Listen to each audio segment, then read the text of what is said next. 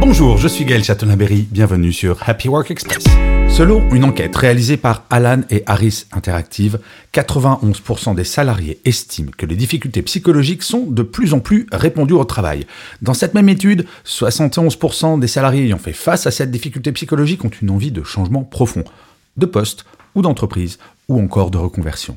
Mais ce qui est le plus intéressant dans cette étude, c'est que 85% des salariés déclarent que l'amélioration du bien-être mental renforcerait leur fidélité à leur employeur.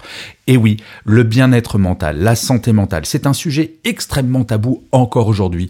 Et pourtant, on voit bien, grâce à cette étude, que c'est extrêmement important.